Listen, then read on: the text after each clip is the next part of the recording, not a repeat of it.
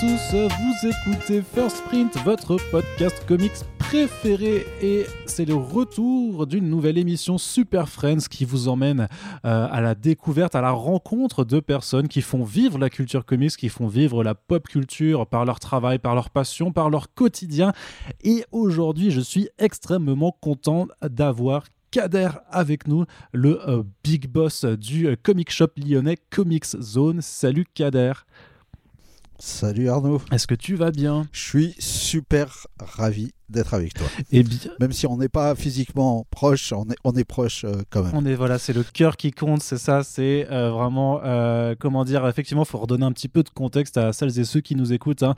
À la base, ce Super Friends aurait dû se faire en présentiel puisque euh, pour fêter les 10 ans de, Comic Zone, je devais me rendre à la boutique, participer un petit peu à l'animation et profiter de l'occasion pour faire ce Super Friends qui est un petit peu à la fois pour que tu nous parles de ton métier de, de, de gérant de comic shop, mais surtout avoir un peu à l'occasion de ces 10 ans une, forme un petit peu de rétrospective aussi, de, voir ton regard de professionnel sur ce qui a changé en 10 ans euh, dans le marché euh, des comics euh, en VF. Alors bon, euh, il y a un truc qui s'appelle le coronavirus euh, qui a foutu la merde comme pour beaucoup de gens euh, cette année. Donc on fait cette émission à distance, mais ça n'empêche pas euh, qu'on va passer un bon petit moment ensemble et qu'on va aborder tout cela. Kader, j'ai une première question à te poser tout simplement, euh, puisque voilà, ça fait 10 ans que tu, es, que, tu, fais, que tu gères Comic Zone, mais j'imagine qu'il y avait un avant, que Kader n'est pas né comme ça directement en gérant de, Comic Shop. Alors, est-ce que tu peux nous expliquer un petit peu comment t'en es venu à, monter cette boutique? Réellement, c'est une histoire euh, un peu, un peu euh, simpliste et un peu bizarre à la fois. En gros, j'étais, euh, je gérais une boîte de com.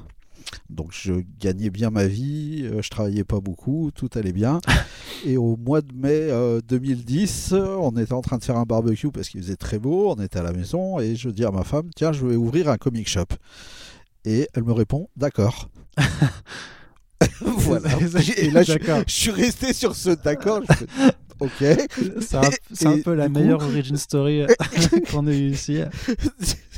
du coup, euh, au mois de mai, je me suis mis à, à faire mon business plan, à étudier, euh, à étudier tout ça de près. Au mois de juin, euh, je rencontrais mon comptable pour lui dire euh, que j'arrêtais la boîte de com et que je me lançais dans autre chose. Au mois de juillet, j'ai cherché un local et on a ouvert au mois d'octobre. Ok. Voilà. Donc euh, très très très rapide. euh, et euh, alors j'imagine bien entendu que ça t'est pas venu comme ça sur un, enfin un petit peu quand même sur un coup de tête, mais disons que ton rapport aux comics, tu en lisais, t'en avais lu étant plus jeune, t'a- t'aimais déjà ce médium.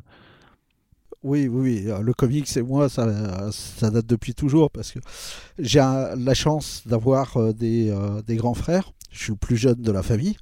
Et mes grands frères lisaient du comics déjà quand j'étais tout petit. Tu vois, quand j'avais 5 ans, il y avait plein d'éditions Lug à la maison, du Artima, du Mon Journal, etc. Donc j'ai baigné dedans depuis tout petit. Et puis, ouais, aux alentours de 5-6 ans, je commençais à piquer les grands albums Conan à mon grand frère. Et puis après, j'ai jamais arrêté. Donc le comics, oui, ça fait un, un bon moment.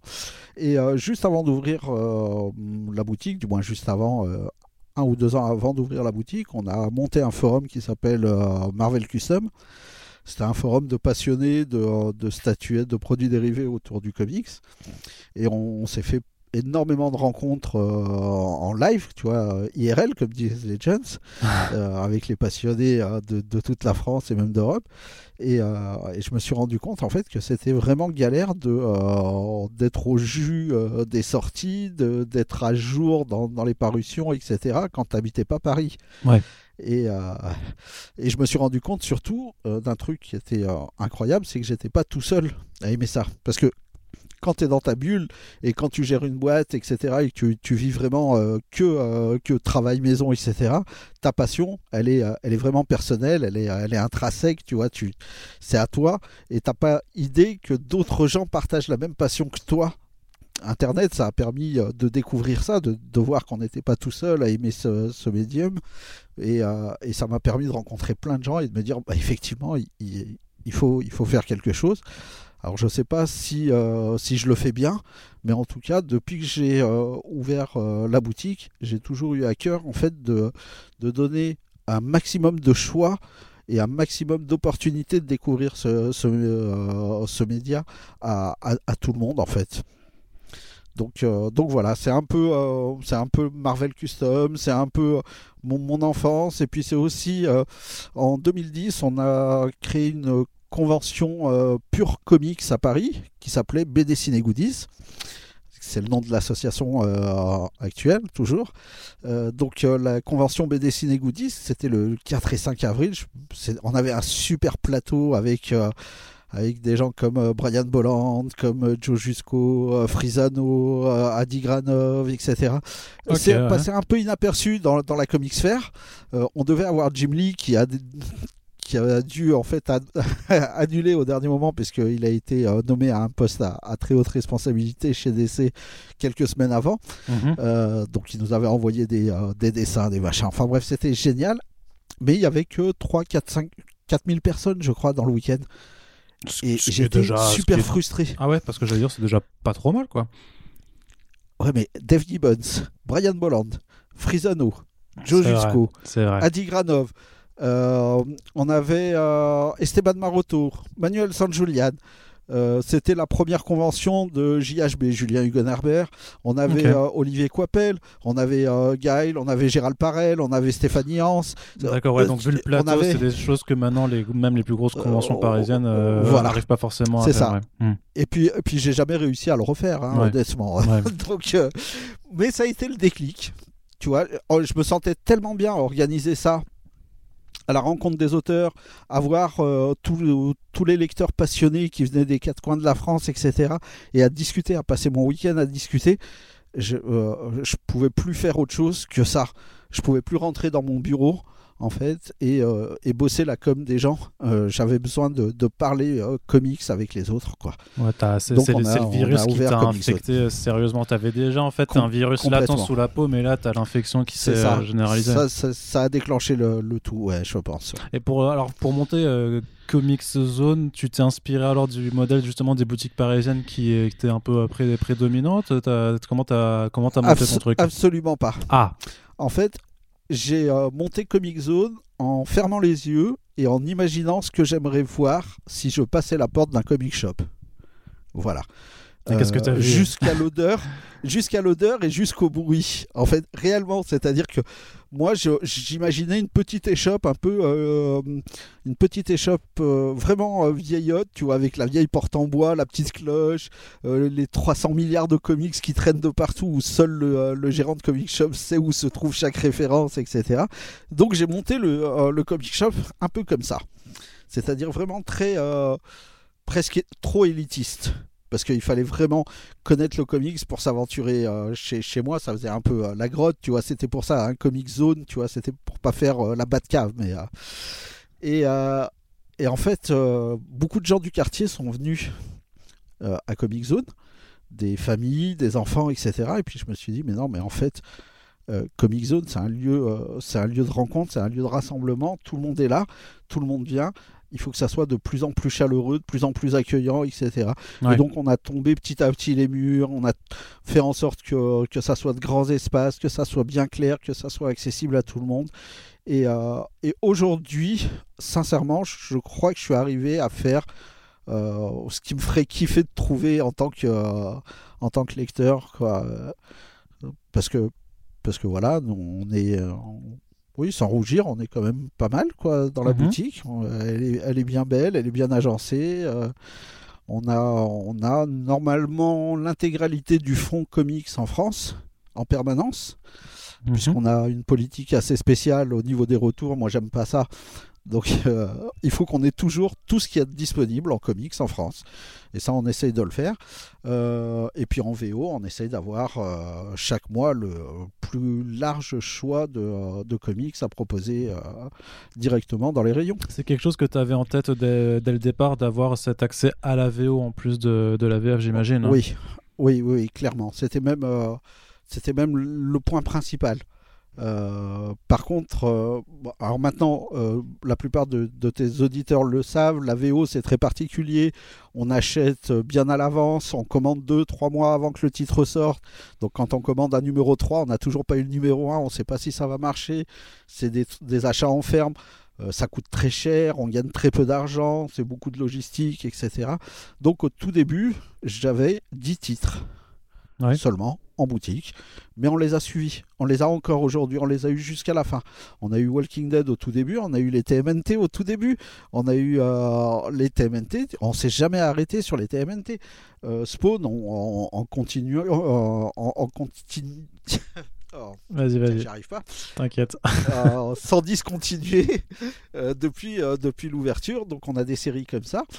Euh, et puis euh, petit à petit, euh, on a eu de plus en plus de lecteurs de, comics en VO. Et donc j'ai augmenté l'offre jusqu'à avoir aujourd'hui aux alentours de 300 titres différents par mois, 300 séries disponibles dans les rayons. Mais avec toujours cette nécessité de faire les ajustements sur combien tu vas commander. Est-ce que comment t'évalues alors? Là Tu as, un instinct de libraire sûrement, hein, j'imagine, pour, savoir ce qui marche. C'est hyper c'est hyper compliqué parce que il y a l'instinct du libraire, il y a l'affect, parce que tu as tel auteur ou tu tel personnage euh, ou, tel dessinateur ou tel sujet qui vont te parler plus et donc tu vas tu vas te lâcher, tu vas avoir des coups euh, tu vas avoir arrivé tel auteur sur tel perso. Euh, tu as le retour euh, d'expérience en fait des séries précédentes ou des numéros précédents. et puis tu as le retour des clients puisque les clients euh, bah, l'achètent de plus en plus ou te le demandent à l'avance ou t'en parlent. Euh, parce que tu te doutes bien qu'on n'a pas le temps de lire les 300 euh, séries, même au niveau de toute l'équipe. Ah bon? Bah, bah, alors Plus toute la VF. Qu'est-ce que c'est que ce travail, eh enfin, enfin. C'est ça. si seulement on pouvait être payé à lire. on a déjà du mal à trouver du temps. Donc, donc voilà, on essaye, on se plante souvent. Euh, des fois, on fait beaucoup parce que on sent des choses et, euh, et, ça paye. Ça paye dans le sens où euh, le public est au rendez-vous, pas dans le sens où ça paye financièrement. Mais mhm. pour moi, quand on rentre 10 singles et qu'on vend les 10 singles, c'est un succès. Ouais. tu vois, après rentrer 150 Batman 3 Joker et en vendre 180, c'est normal. Ouais. Tu vois, il n'y a pas de. Il a pas de surprise là. Là, non, euh, mais bon, ça paye le loyer. Tu vois, même si euh, Street Joker, c'est plutôt bon meilleur que ce que je pensais à la base, quoi. Alors ceux qui nous écoutent, notamment les Back Issues, sauront que nous ne sommes pas du tout du même avis, mais heureusement nous sommes dans Super Friends, donc on va rester amis et ne pas aborder ce sujet-là particulièrement. ah bah moi je m'attendais vraiment à, à, très très mauvais. ah mais si tu nivelles par le bas, tu sais, euh, ça, ça, ça, ne peut pas, ça ne peut pas fonctionner. Euh, si... Ah, je m'attendais à du caca, au ah, final j'ai de la boue, donc euh, c'est bien la boue, c'est moins dégueu. Et bah oui, mais, mais c'est souvent, souvent pas le cas. tu t'attends à du caca et t'as pire. D'accord. Euh, non, mais euh, tu vois, on a, on a beaucoup de, lecteurs sur des séries indées, etc. Et ça, ça nous fait énormément plaisir. Voilà. Euh, on a beaucoup de gens qui s'intéressent à tout. Bah, c'est un petit peu le, nerf de la guerre aussi, c'est de réussir à motiver les gens pour la curiosité, tout simplement pour leur dire vous aimez tel type de choses, mais vous pouvez aussi découvrir euh, tout ce qu'il existe, puisque après c'est un truc sur lequel on discute souvent aussi avec First Print, c'est euh, l'étendue de la diversité de, de, ce qu'il y a dans la bande dessinée américaine. Donc j'imagine que c'est aussi au cœur, et que ça l'a peut-être été euh, dès les débuts, de, voilà, de mettre en avant cette diversité de, récits, parce qu'il n'y a pas que le super-héros, et même au sein du super-héros, il n'y a pas juste une seule façon de faire des, des comics de, de licence, mais peut-être qu'au début, tu étais quand même obligé de prendre seulement les trucs les plus vendeurs pour déjà t'assurer ton fonds de commerce. Ah bah obligatoirement, tu vois, j'avais, euh, comme je te disais, hein, Walking Dead Spawn, euh, j'avais le Buffyverse, euh, j'avais des choses comme ça. par contre, très vite, on a vu que Valiant revenait sur le marché. Mhm. Valiant, la maison d'édition qui s'était arrêtée, et là qui revenait, qui rouvrait, qui relançait des titres. là, je me suis un petit peu lâché. Euh, honnêtement, il me reste encore des numéros 1 des toutes premières séries euh, Valiant euh, ah du, du, relaunch. Mais on a été parmi les meilleurs vendeurs Valiant en Europe. Donc on, a, on a fait un gros travail de fond là-dessus. Et puis quand Flo, Florent de, de des éditions mmh. Bliss m'a voilà, appelé pour me dire qu'il comptait prendre les droits et, et lancer sa maison d'édition. ça m'a fait un peu bizarre parce que je me sentais un peu dépossédé de, du Valiant euh, en VO.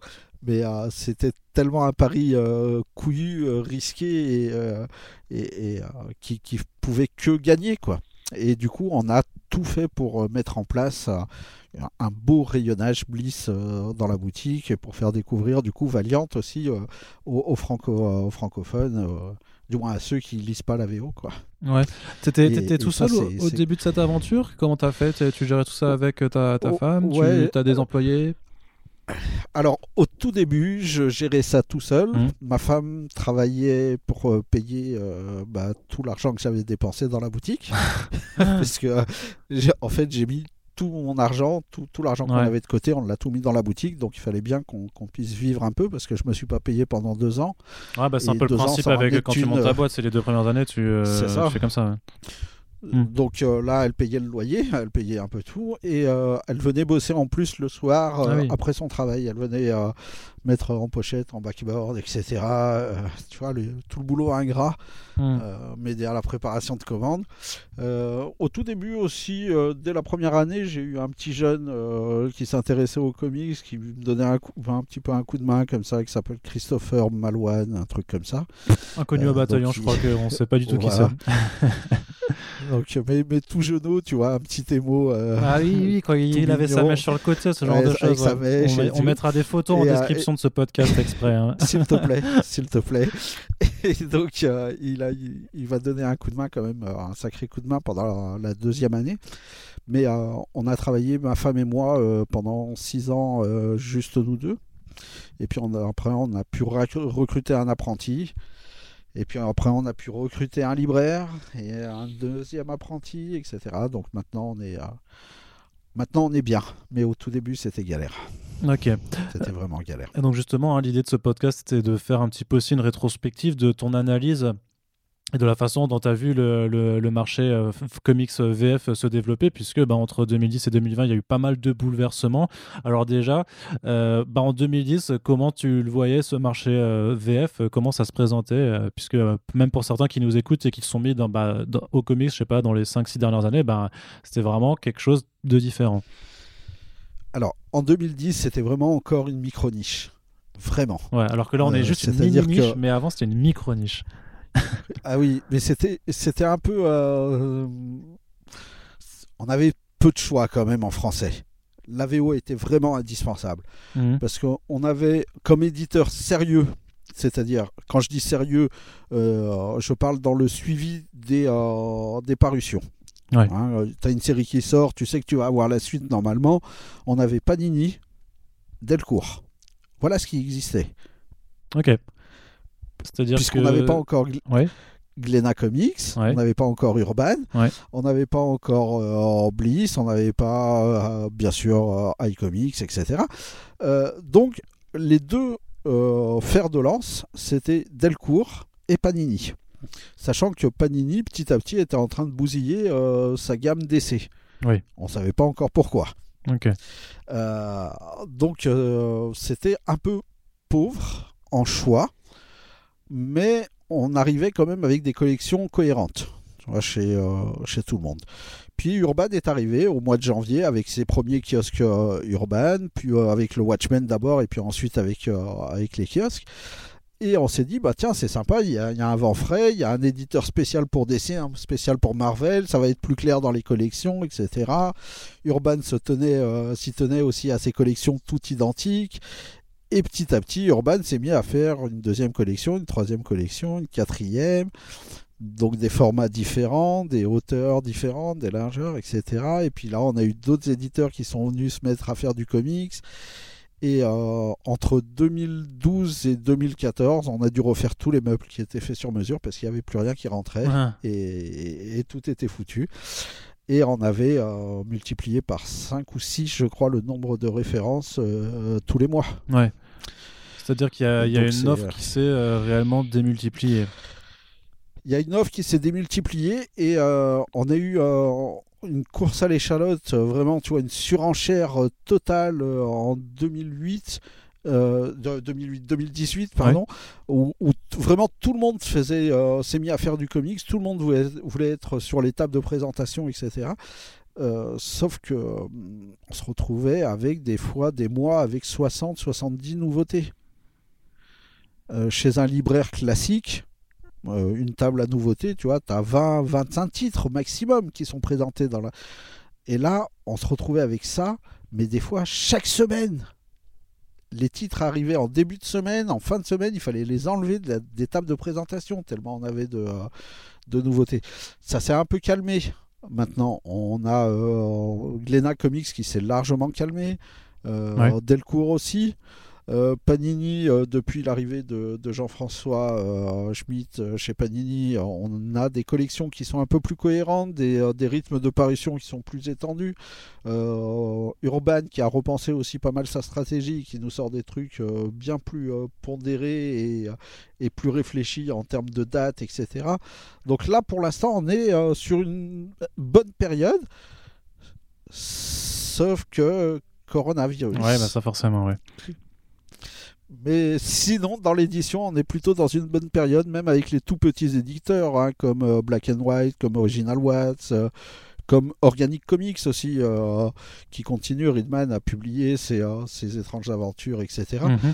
On a deux, trois numéros qui sortent par an chez les tout petits éditeurs, et ça crée un événement donc c'est plutôt pas mal. On a eu des périodes où c'était pas le cas, où on en avait euh, toutes les semaines et ça devenait lourd, parce, que, parce que nos lecteurs, nos clients, bah, ils sont comme nous, ils ont un budget et il faut, il faut faire avec ce budget. Quoi. alors tu mentionnais quand même un peu le fait qu'il y avait que Panini et Delcourt en éditeur sérieux, mais tout ce qui était Semic et tout ça, ça, du coup ça, ça allait pas? Mais Semic n'existait plus en tant qu'éditeur en 2010. Ah oui, d'accord. Euh, mon cher monsieur. Ah, mais tu sais que moi, je, je suis trop jeune pour avoir connu tout ça. Hein. non, non, Semic. Euh, alors, Semic existe toujours, euh, mais en tant que Semic distribution, donc ils font des produits dérivés, etc. Mais en tant qu'éditeur, non, non, euh, je crois, si je dis pas de conneries, mais un de tes éditeurs pourra me corriger, une de leurs dernières parutions, ça devait être les encyclopédies Hulk, Avenger, etc. Dans les années 2008-2010 maximum. donc ils venaient de disparaître quand même. Sur le marché. Ouais. Donc, donc voilà. Après, on avait, euh, par contre, on avait Aquileos euh, qui était déjà là. Euh, on avait Delirium qui était déjà là. Mais alors que mes propos soient pas déformés, ils comptaient pas. Ils comptent pas au niveau d'une boutique. C'est-à-dire que si tu as un, libraire qui, comme moi, est fan de leur publication, ils vont trouver une place et plus ou moins grande. Mais sinon, ils n'existent pas dans la plupart des boutiques. Ils ont, euh, tu prends Delirium, un, catalogue de 20 bouquins par exemple, 20 ou 30 bouquins en, comic shop, c'est euh, la place est inexistante quoi. D'accord, ouais. Par rapport à par rapport à un Delcourt, par rapport à un Glénat ou tu vois, euh, tu vois, chez Urban, on est à 940 euh, titres, je crois, en boutique, euh, Panini 1200, etc. C'est-à-dire qu'en termes de volume, le pourcentage est beaucoup trop petit pour réussir. Hmm. Mais justement, c'est quand même, c'est quand même un, truc que tu dois aussi gérer en tant que libraire, de pouvoir aussi mettre en avant les éditeurs qui sont de plus petite taille, tout en étant euh, évidemment conscient d'un point de vue économique que bah, tu peux pas faire une boutique avec, voilà, euh, alors on les cite là. Non, mais on a toujours fait un, corner. Euh, donc pour, pour ceux qui nous écoutent, un corner, c'est un espace dédié qu'on va aménager à un moment donné pour mettre en avant quelque chose. Et on a toujours fait dans notre, dans notre librairie un corner avec un petit éditeur euh, alors ça change à chaque fois, mais on met en avant l'intégralité des euh, publications, etc. Tu vas en faire un mini-event euh, autour de ça. et on, le fait toujours, même si on est conscient que on, ne fait pas avancer le navire de l'éditeur parce que on va faire 5, 6 ventes maximum chez cet éditeur-là et qui prend la place d'un titre qui va en faire 200. Mais on le fait quand même parce que c'est important. Mm. Euh, donc voilà. Là, c'est vraiment une question un peu de conviction personnelle euh, par rapport. Tu sais, moi j'ai à peu près la même chose quand je rédige euh, sur, sur Comics Blog par exemple, où je, fais, je prends du temps pour faire des articles sur des titres indés, mais même pas chez Image, tu vois, mais chez Aftershock ou, ou, ou Vote ou AWA tout en sachant pertinemment que ça va intéresser 10 personnes à tout casser, alors que euh, d'un point, si je réfléchis en termes de, trafic et tout ça, euh, je fais beaucoup plus de trafic si je fais un truc sur une, actu ciné ou même sur une sortie Urban Comics. Oh, oui, mais ça serait plus Comics Blog. C'est sûr, oui, non, bah, c'est pour ça que c'est ce que tu gères aussi dans, euh, dans, la boutique. c'est important de le faire, voilà, même si, même si ça coûte. Il y, a, y, a, un autre truc, mais c'est que à part ce corner quelles sont un peu les, techniques Parce qu'il faut bien faire du conseil. Il y a, ton activité aussi de conseil libraire de, de, tout ça. Alors, euh, quelles sont un petit peu euh, les méthodes utilisées? Est-ce que tu utilises un peu parfois, genre des chevals de Troie, pour un peu conseiller des, des choses aux gens qui. absolument pas. absolument pas. En fait, Euh, moi, c'est des éditeurs que j'aime beaucoup. Si on prend Delirium et Achilleos, j'ai un Achilleos particulièrement, tu vois, j'aime vraiment beaucoup leurs ouvrages. mais tous les petits éditeurs, en général, on lit réellement ce qu'ils publient. Tu vois, autant tout ce qui va être publié chez Urban ou Panini, on va pas tout lire. Ouais, t'as pas, vraiment pas le temps. Les a... Non. Et puis, on a peut-être lu les singles avant en VO, etc. Par contre, euh, tout ce qui est chez les petits éditeurs, on les prend, on se fait plaisir, tu vois, c'est aussi une, lecture plaisir. Du coup, c'est facile quand tu as des gens qui viennent te demander conseil de penser à eux. Pas parce que tu as envie de les mettre en avant particulièrement, etc. Mais tu ne les oublies pas. C'est-à-dire que si le conseil est pertinent, tu vas le proposer. C'est vrai que si tu les as pas lus, euh, sur le même conseil, tu vas proposer bah, du tout venant, euh, entre guillemets, c'est-à-dire les produits qui se vendent le plus ou ceux que tu as le plus vu, toi, c'est-à-dire ceux qui te reviennent en mémoire tout de suite. Euh, nous, on a la chance d'avoir un, bel espace pour Delirium, un bel espace pour Achilleos, on a un bel espace pour chacun des petits. Donc, donc forcément, on, on passe devant tous les jours, on les feuillette, on touche les albums, donc c'est facile pour nous de les conseiller mais ça ne veut pas dire que c'est facile de les vendre. Il y, a un autre point que j'ai envie d'aborder avec toi aussi, toujours dans cette optique un peu de changement. Euh, déjà une, une certaine alors c'est plus un truc un peu technique on va dire mais le, changement un peu du format euh, on va dire euh, standard du bouquin de comics puisque avant il y avait quand même beaucoup de souple en fait d'albums en, souple. Et euh, notamment avec l'arrivée d'Urban Comics ben il y a le, cartonné qui s'est généralisé.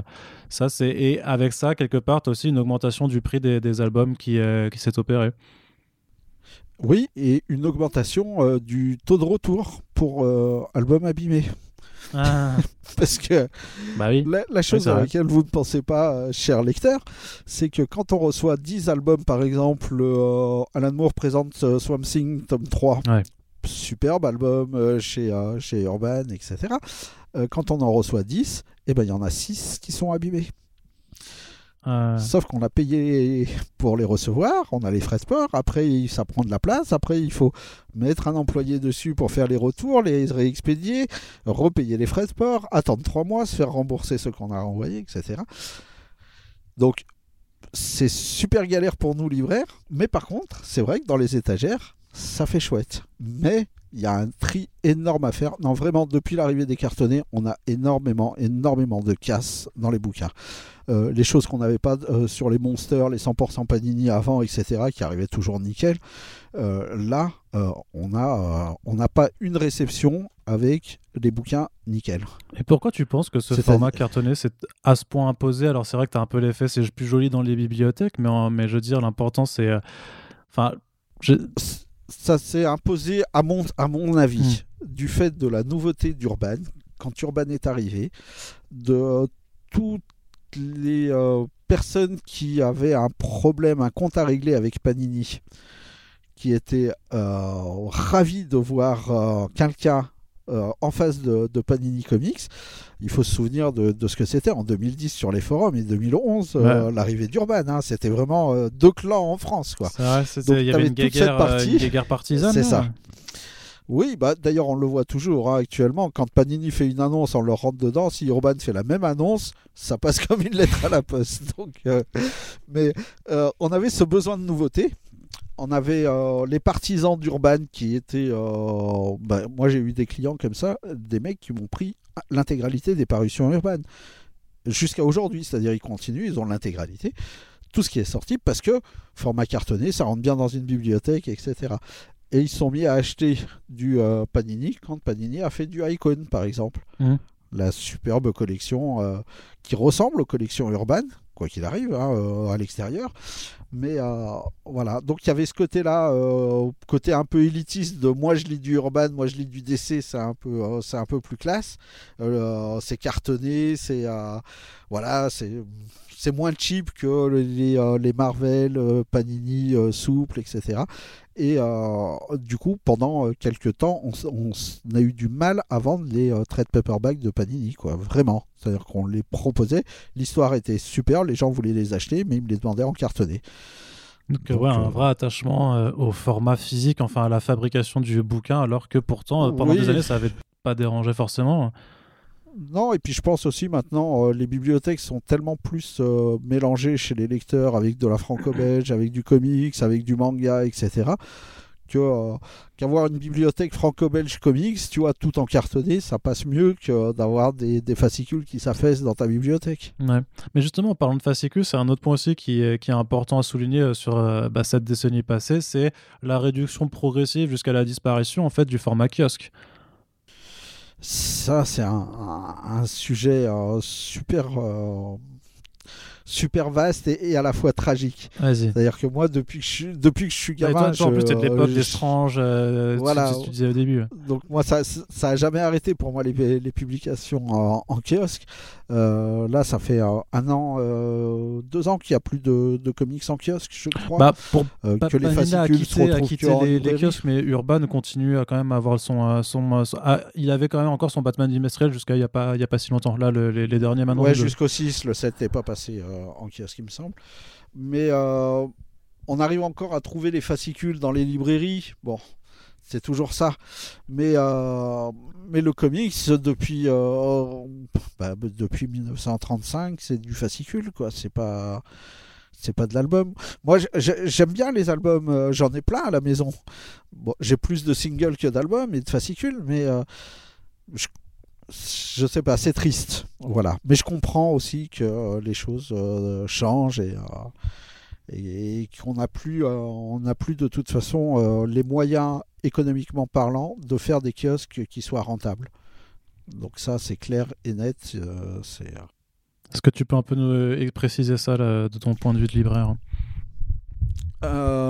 De mon point de vue de libraire, en fait, pour euh, faire un fascicule comme le fait Panini, où il rentre 4, euh, euh, en, général, tu as 4 singles dans un kiosque chez, chez Panini. Ouais, je, crois que c'est 4 ou 5, un truc comme ça. Voilà, on va dire 4 singles. sur les coûts de fabrication du, du kiosque, plus les droits, les coûts de distribution et ce qui va être vendu derrière au libraire, Panini ne gagne pratiquement rien sur un kiosque. C'est-à-dire que c'est plus de la promotion pour les futurs albums qu'autre chose. Donc aujourd'hui, s'il continue encore le kiosque, c'est pour vendre de l'album. On a eu une époque où le papier, euh, voilà, c'est la réalité économique, le papier a nettement augmenté. Très fortement augmenté ces cinq dernières années, comme le coût du transport, comme l'encre, etc. Donc les, livres coûtent de plus en plus cher à faire. Et un fascicule euh, à 5-6 euros, euh, aujourd'hui, c'est quasiment impossible à, tenir, à moins d'en faire 20, 30 000 exemplaires. Et de les vendre. Sauf que, voilà, sauf qu'on a, on arrive euh, péniblement à écouler 5 000, 6 000 exemplaires euh, d'un kiosque. Donc, Mais tu dis que ça, servait, que ça sert de promotion aux albums, mais pourtant à un moment, le, kiosque, et notamment chez, sur, sur, la question de Panini, c'était le format majoritaire de publication chez cet éditeur. Oui, oui, mais euh, depuis que les coûts ont fortement augmenté, c'est plus le cas. Euh, moi, je me rappelle d'une période où les, euh, les, variantes cover étaient limitées à 2000 exemplaires ou 5000 exemplaires parce que tu te dis, bah, 5000, il n'y en a que 5000. Hmm. Aujourd'hui, quand on a une vraie variante, elle est limitée à 150 exemplaires. C'est pour te donner le, le volume de vente qui s'est effondré euh, en face, euh, donc le kiosque, le, volume de, vente de kiosque s'est effondré, et d'un autre côté, tu as tous les coûts euh, fixes qui ont explosé. Donc aujourd'hui, ouais, c'est que de la promotion, quoi. C'est que de la promotion d'albums. Et pourquoi tu as eu cette sur un album Pourquoi as eu cette, cette, diminution à ce point du, du lectorat par ce format-là? Je vais me fâcher avec du monde. Non, tu vas pas te fâcher, c'est ton, ça reste un avis et c'est un truc sur lequel de toute façon il faut discuter. Je, je, hein. pense, je pense sincèrement que c'était une évolution logique du marché en France.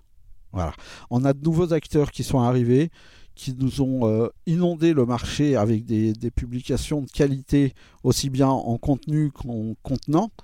Et euh, du coup, il y avait euh, de moins en moins d'attrait vers le kiosque. De plus, on est de plus en plus nombreux à faire de la VO en France. Donc les gens ont plus facilement accès au titre qui les intéresse et pas euh, forcément au recueil qui va contenir le euh, petit morceau du titre, etc. Donc, euh, à mon sens, les deux mis bout à bout, on, assiste à, ça, quoi. Forcément, un, effondrement du marché.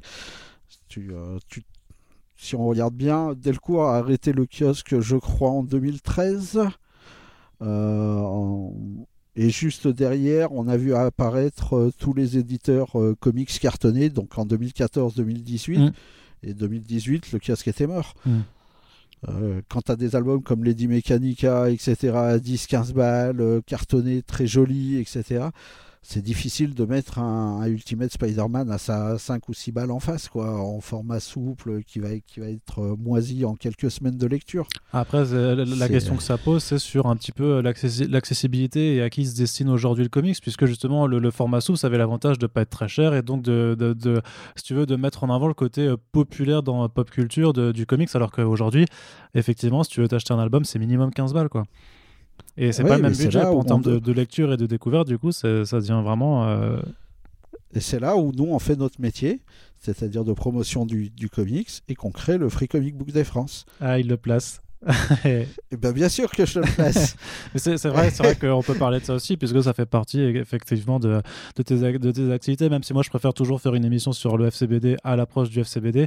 Bon, bien cette année c'était un, peu, un peu compliqué là c'est super compliqué, même pour l'année prochaine, euh, on, ne se prononce pas. Mais ça fait aussi partie des, euh, des, choses qui ont changé dans le paysage euh, français. C'est-à-dire qu'aujourd'hui, ça ne choque plus aucun éditeur de faire un fascicule à prix coûtant ou à prix cassé pour les libraires, etc., pour qu'on puisse l'offrir et faire de la promotion comme ça des, des, futurs albums. Et ça permet à tous les lecteurs d'avoir des titres gratos. Donc on a encore du kiosque au moins une fois par an et en plus gratos. Donc c'est pas mal. Mais comment ça t'est venu alors? Enfin bon, enfin comment ça t'est venu? Tu t'es forcément dit bon bah s'il y a ça aux États-Unis, il faut essayer de le ramener en France. Mais j'imagine que ça n'a pas dû être simple dès le départ. Hein. C'était super galère en fait. Le truc c'est que euh, dès la première année, j'ai ouvert le preview donc l'album qui me permet de commander mes titres, etc. Et comme j'ai ouvert en octobre, euh, bah, dans le preview d'octobre, il y avait les titres à commander euh, du euh, Free Comic Book. Dans le preview de novembre, il y avait les titres du Free Comic Book Day de l'année d'après. Ah ouais, déjà? Ok. Je ne pas que ça arrivait si tôt. Ah, oh, ouais, c'était 5-6 mois avant hein, les, le FCBD qu'on commandait. Et là, je me suis dit, bon, bah, allez, on va tester. Je sais pas ce que c'est, mais on va tester. Et on, en prend pour 5000 balles, quoi. On se dit avec ma femme, bon, allez, euh, tant pis, on verra bien. On a déjà tout dépensé, donc autant y aller. Euh. voilà, tant qu'à se planter, autant se planter en beauté, tu vois, on va offrir plein de comics, etc. Et, euh, et du coup, on se dit, c'est quand même con d'offrir que de la VO. donc j'appelle j'appelle des copains, tu vois, j'ai un copain chez Ankama, je lui demande, il me dit, ah, c'est cool, ouais, si tu veux, je t'envoie des albums. Donc il m'a envoyé 2000 albums gratos. J'ai euh, Skers euh, qui est un copain qui me dit ah bah tiens je vais faire un numéro gratuit aussi exprès pour le truc. Euh, j'ai alors ça, ça, je déterre un vieux dossier mais j'ai Los Brignoles édition donc c'est deux copains qui qui avaient créé un comics qui s'appelle Shango qui ont dégainé tout de suite, alors qu'ils n'ont pas une thune et ils ont édité un, mmh. un, fascicule gratuit Shango, etc. Donc dès la première année, en fait, on avait de la VF mais que à Comic Zone. D'accord, Puis la deuxième année, j'ai eu de la VF à Comic Zone. Troisième année aussi. Puis au bout de la quatrième année, tu te dis, bon, euh, les copains, ça vous dirait pas de, faire comme nous, là? Et puis on se met à plusieurs, et puis on va voir les maisons d'édition et tout. Puis on a été suivi par quelques, euh, quelques librairies. Du coup, on a eu Panini et Delcourt. Puis après, bah, voilà ce que ça donne. Aujourd'hui, on a 380 librairies. C'est vrai que tu as eu des éditeurs qui étaient, euh, bah, comme en Kamac, qui ont été assez partants tout de suite, mais le fait vraiment d'imposer cette façon de fonctionner avec ce fascicule euh, euh, distribué gratuitement, tu as eu beaucoup de, de, réticence de la part des éditeurs ou ça, a joué le jeu rapidement Énormément au début. Énormément au début. honnêtement, les deux premiers qui m'ont répondu favorablement, ça a été Panini et Delcourt. Mhm. Voilà. Delcourt, Thierry Mornay m'a suivi dès le début dès le tout début, euh, on a essayé de, faire au maximum ensemble. Et euh, Panini a été présent euh, tout de suite quand je soumis l'idée en leur disant voilà, il faut que ça coûte maximum temps aux libraires, etc. Ils m'ont dit ok. Ils n'ont pas posé de questions, etc. Urban est arrivé l'année d'après, sans souci, sans trop sourciller. Et honnêtement, non, on n'a peu de réticence. Quoi. Les, euh, tous les éditeurs veulent le faire. Certains peuvent financièrement, d'autres ne peuvent pas. Euh, mais tous veulent bien le faire aujourd'hui. Donc, ce, qui est, ce, qui est, plutôt cool, c'est qu'on a quand même constaté là, sur les trois dernières années, que chaque année, tu as des éditeurs qui se rajoutent et parfois même des gens qui ne font pas forcément du, du, comics, enfin, qui ne sont pas estampillés éditeurs comics, Monsieur Toussaint, comme Monsieur Toussaint l'ouverture, voilà, par exemple. Bien sûr, ça c'était euh, et puis le lancement de Paperback. Alors c'est dommage que ce, label n'ait pas fonctionné parce que moi je trouvais ça génial, mais lancer Paperback pour un FCBD c'était génial de la même façon qu'on avait lancé Bliss Comics pour euh, le FCBD. Mm. Et oui, mais oui, euh, non, non, je me rappelle, c'était en 2016, ouais, bien sûr. ouais. Donc, euh, lancer des éditeurs ou des labels pendant le FCBD, c'est un, super moyen de, rappeler que, le comics, c'est un, vrai, un vrai média populaire. C'est vrai qu'on parlait pas mal de, l'offre qui s'est euh, ultra diversifiée, notamment, on va dire, sur le, spectre de ces cinq dernières années. Et tu as, eu enfin, eu quelques essais, hélas, qui, qui n'ont pas, qui pas bien fonctionné. Alors, tu mentionnais euh, Paperback, qui était le, label comics de Casterman. Snorgle Comics aussi, on en entend, on voit plus trop si pour poursuivent ou pas les, leur publication de titres Aftershock? Ils continuent à faire leur tirage de tête, mais euh, sur Aftershock, ça. Leur tirage de tête, oui, mais Aftershock, ça s'est euh, considérablement réduit, mais ils ont au moins le, mérite de, poursuivre les séries en cours, comme Animosity. Donc euh, ils n'arrêtent pas au moins les trucs, euh, les trucs en cours. effectivement, ça coûte énormément de, publier un titre en France. C'est-à-dire que c'est une bonne idée du coup, de se lancer dans le comics encore aujourd'hui ou, où c'est déjà saturé parce que euh, l'un des, je veux dire, on a une offre qui est, qui est grosse. Par contre, on sait aussi que sur, enfin, sur la demande, en tout cas, le comics stagne un petit peu à environ 10% du marché total de la BD en France. Comment on essaye de, de faire croître ça alors? Eh ben, en faisant du comics français. Ah. Mais encore, mais encore. Eh ben écoute, euh, on a euh, on a quelques quelques auteurs dessinateurs qui font un super travail chez Ankama par exemple avec le label 319. Ah, ça on adore, euh, donc ça c'est un bon exemple que ça fonctionne. Euh, on a euh, ici à Lyon un mec euh, comme Sirotota par exemple qui sort encore la suite et fin de Photonique. Hein, pour les vieux, ça fait 40 ans que l'histoire a commencé, on va avoir la fin dans quelques mois. à mon avis, oui, il y a de la place pour des histoires originales créées en France, toujours sur le même format, comics, pas de problème, mais, mais créées en France. On a un, un album hybride qui a cartonné l'année dernière qui s'appelait Il faut flinguer Ramirez. Euh, Gunning from Ramirez, euh, c'est sorti là chez IDW aux US, euh, donc en, en, trade paperback. chez nous, c'était sorti donc il y a un an et demi. Ça, c'est la preuve que, que la création française en fait peut faire relancer la machine. C'est une des meilleures ventes de ces deux dernières années. Donc, à mon avis, ouais, il y a de la place, mais pour de la créa. Ok. Par contre, pour aller chercher euh, les petites maisons d'édition américaines, recréer un nouveau label, refaire de la trad de, séries qui ont intéressé 40 euh, personnes en France et, 200 personnes aux États-Unis. Je veux citer personne, mais je vois pas l'intérêt. Je, non, je, je, pense pas, non. D'accord, parce qu'il y a quand même en fait une façon où tu peux aussi, enfin, moi ce que, j'aime bien discuter un peu, c'est euh, que pour un peu attirer les gens à, découvrir des comics justement euh, on va dire un peu plus indé, faut aussi euh, sortir du format cartonné qui a un petit peu été imposé par Urban Comics et euh, tu vois qu'il y a quand même pas mal d'essais euh, pour sortir de, de, ça. Moi je pense notamment quand Bliss a commencé à se lancer dans la jeunesse où ils ont décidé de varier les formats, ils ont même fait une réimpression de leur Britannia en format plus grand, façon plus franco-belge pour essayer un peu d'aller dans, ce côté-là. Et ça, tu penses pas que c'est aussi une alternative? C'est une alternative. Réflexion le fait aussi, tu vois. On a, on a pas mal de maisons d'édition qui cherchent euh, à contourner euh, le, le, problème. Moi, pour moi, pardon, ce qui me manque là actuellement, c'est du contenu original. Alors, c'est vrai que c'est un peu, euh, c'est un peu bizarre à dire comme ça, mais comme on, a tous les titres 6-8 mois avant, c'est vrai qu'on est plus surpris par les publications françaises, puisqu'on les a eues en VO. Et que euh, depuis le début, j'ai l'impression de vendre que des traductions et pas de, euh, pas de vente de contenu original. Ah. Quand, euh, quand on a Urban qui sort un, un, Alan Moore présente Swamp Thing, là c'est un contenu original, c'est-à-dire qu'on n'a jamais eu une compilation dans cet ordre-là, etc. Ok, il y a un travail éditorial, je me fais plaisir à le lire dans, comme il a été fait. Maintenant, quand on, euh, quand on médite Dark Knight Metal, par exemple, euh, ben voilà, quoi, c'est la même chose que j'ai eu euh, neuf mois avant et que la plupart des, de mes clients ont lu aussi. je ne sais pas comment dire ça sans paraître condescendant ou, arrogant ou je sais pas, mais vraiment, moi, ce que, je trouve qu'on a trop souvent que de la trad dans, dans ce qui se fait en, en français et peu de soit d'histoire originale, soit vraiment de de conception originale.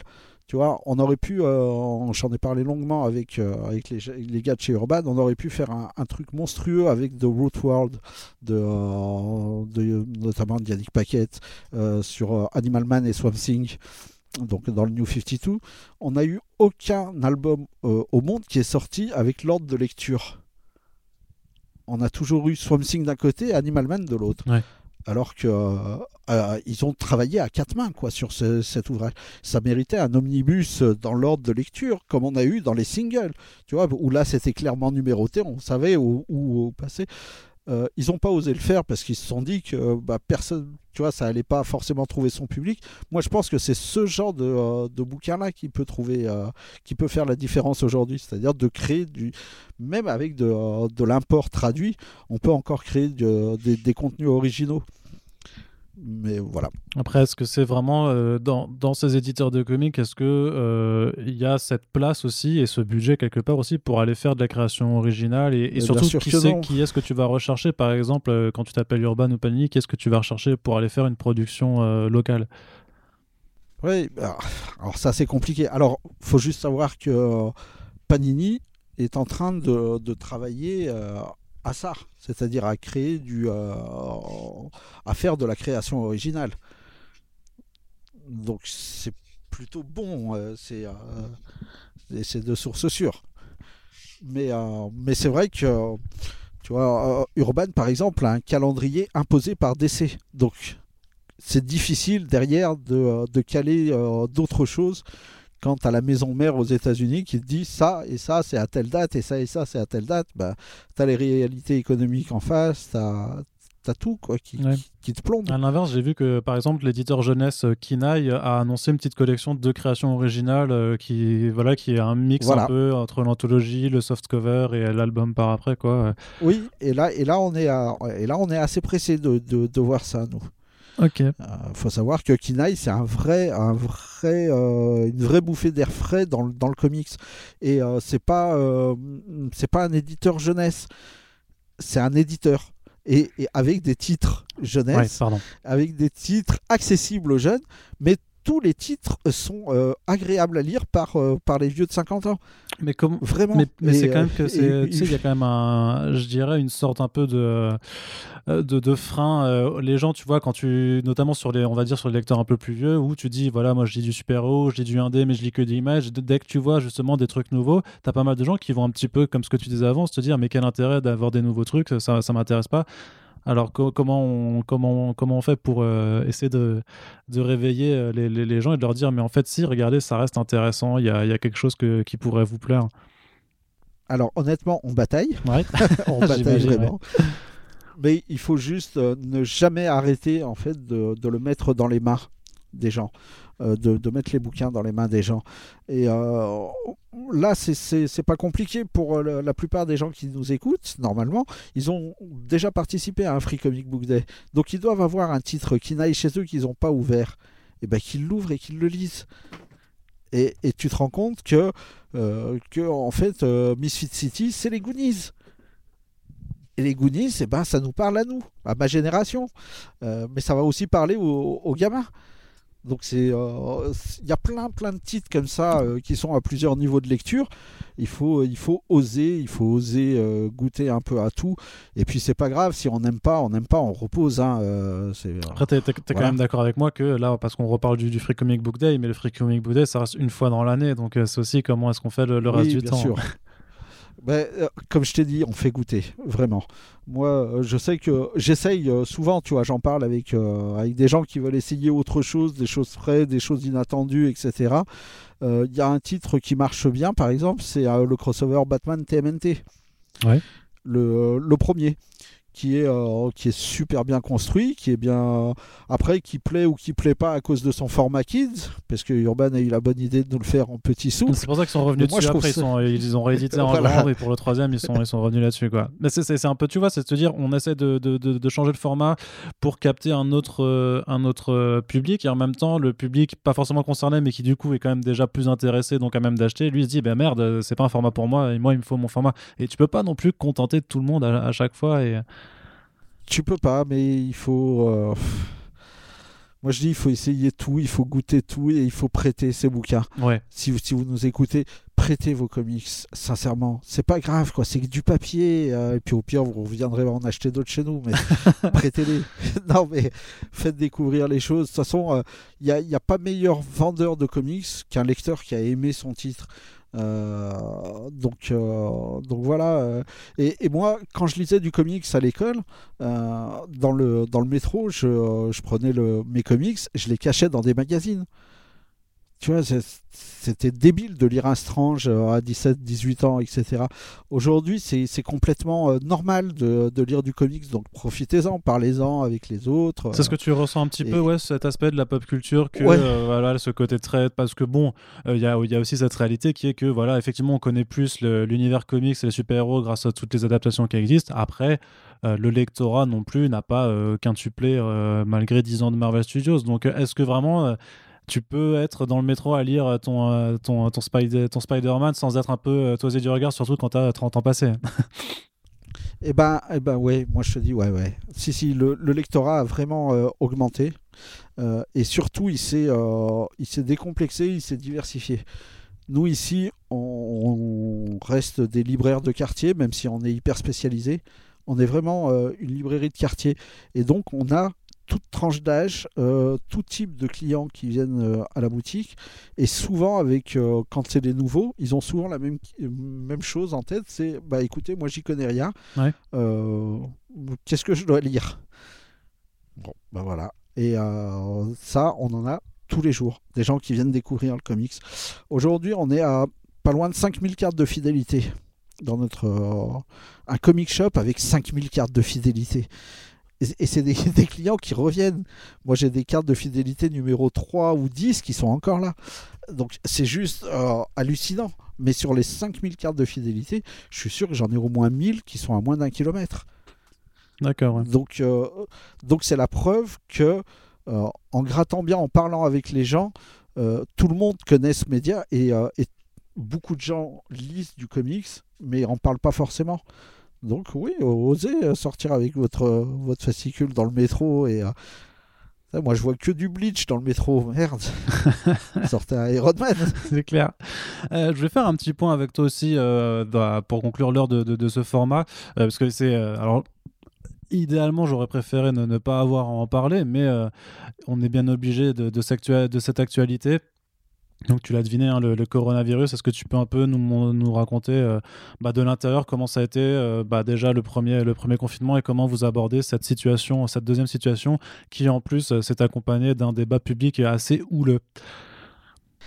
Alors, on va le faire dans l'ordre. Le premier confinement, c'était un, un, vrai coup de massue parce qu'on on a appris ça le samedi soir en rentrant chez nous.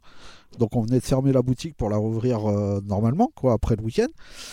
Et sur la route, sur l'autoroute, tu apprends que bah, en fait, maintenant tu restes chez toi et, tu rouvres pas la boutique. Donc là, c'était un peu violent quand même.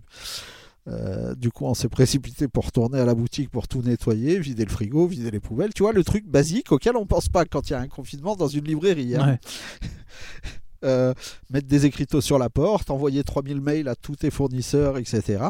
Et euh, après avoir un vent de panique pour te dire bah merde, mes employés, mes salariés, euh, mes fournisseurs, mes machins, mes machins. Ça s'est plutôt très bien passé parce qu'on a une.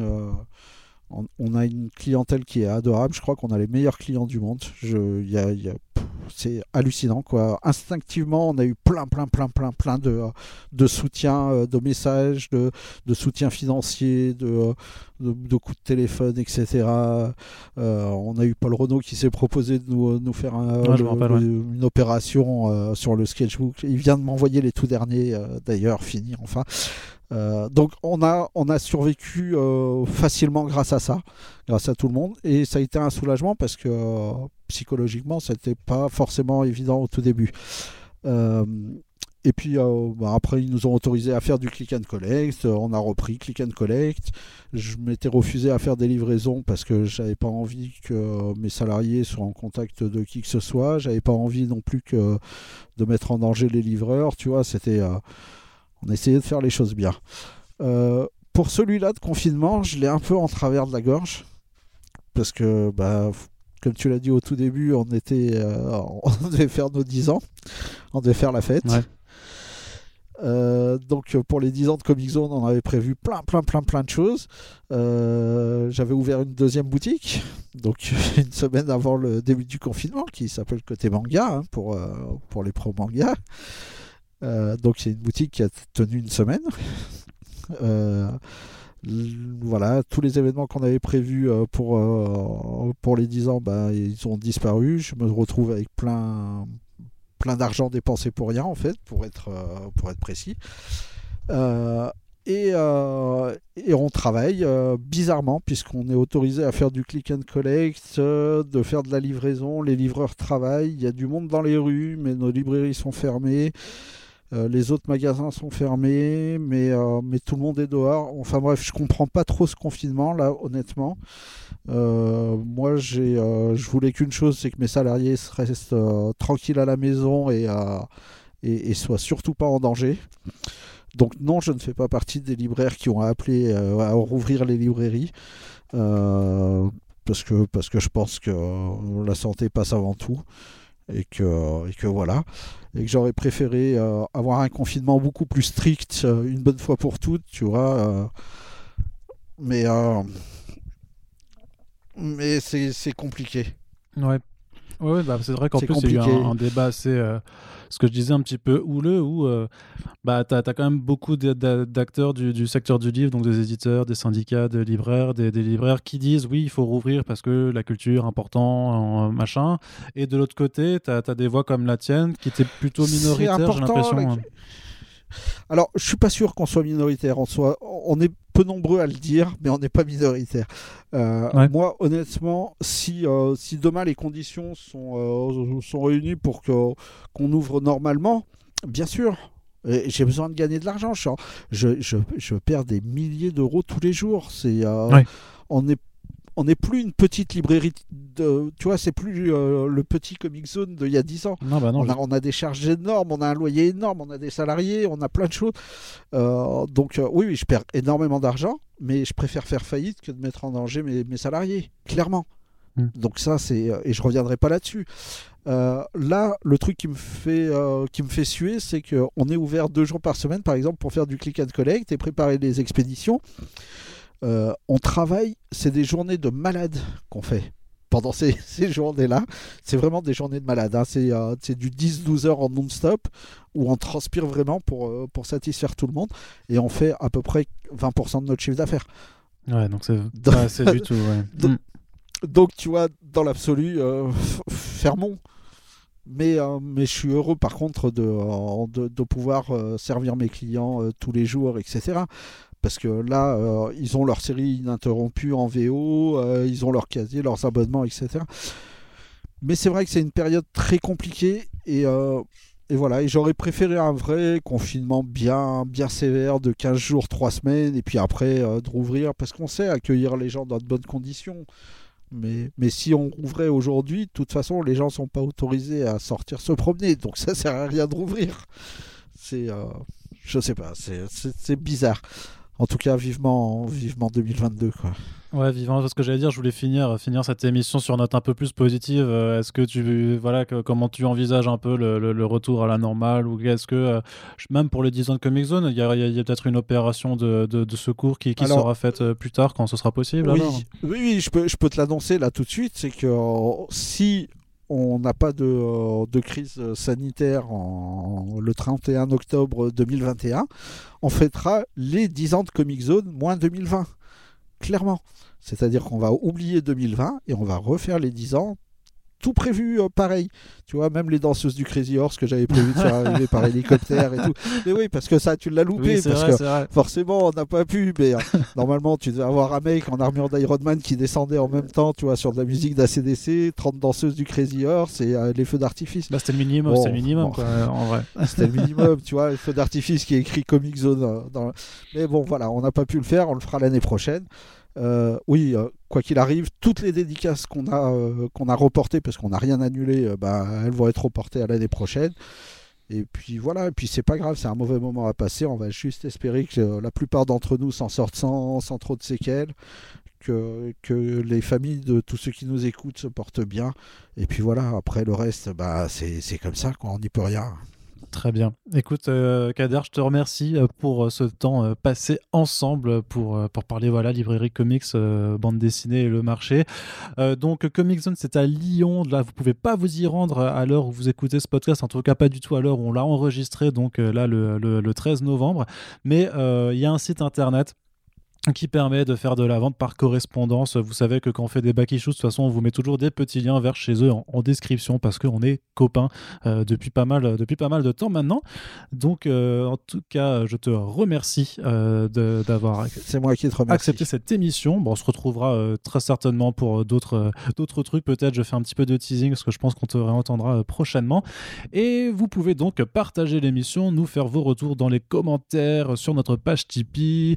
vous pouvez surtout, voilà, bah, surtout partager en fait l'émission pour faire découvrir les, Comic Zone et euh, n'hésitez pas si euh, vous êtes vous-même tenant d'un comic shop, je serais ravi de pouvoir discuter aussi avec vous ben, de votre regard puisque il n'y a pas une expérience qui soit pareille de toute façon euh, chez les libraires. Tout est assez diversifié comme un petit peu ben, tout ce qui se fait dans la BD. Et je vous dis donc à très bientôt pour un nouveau First Print. Salut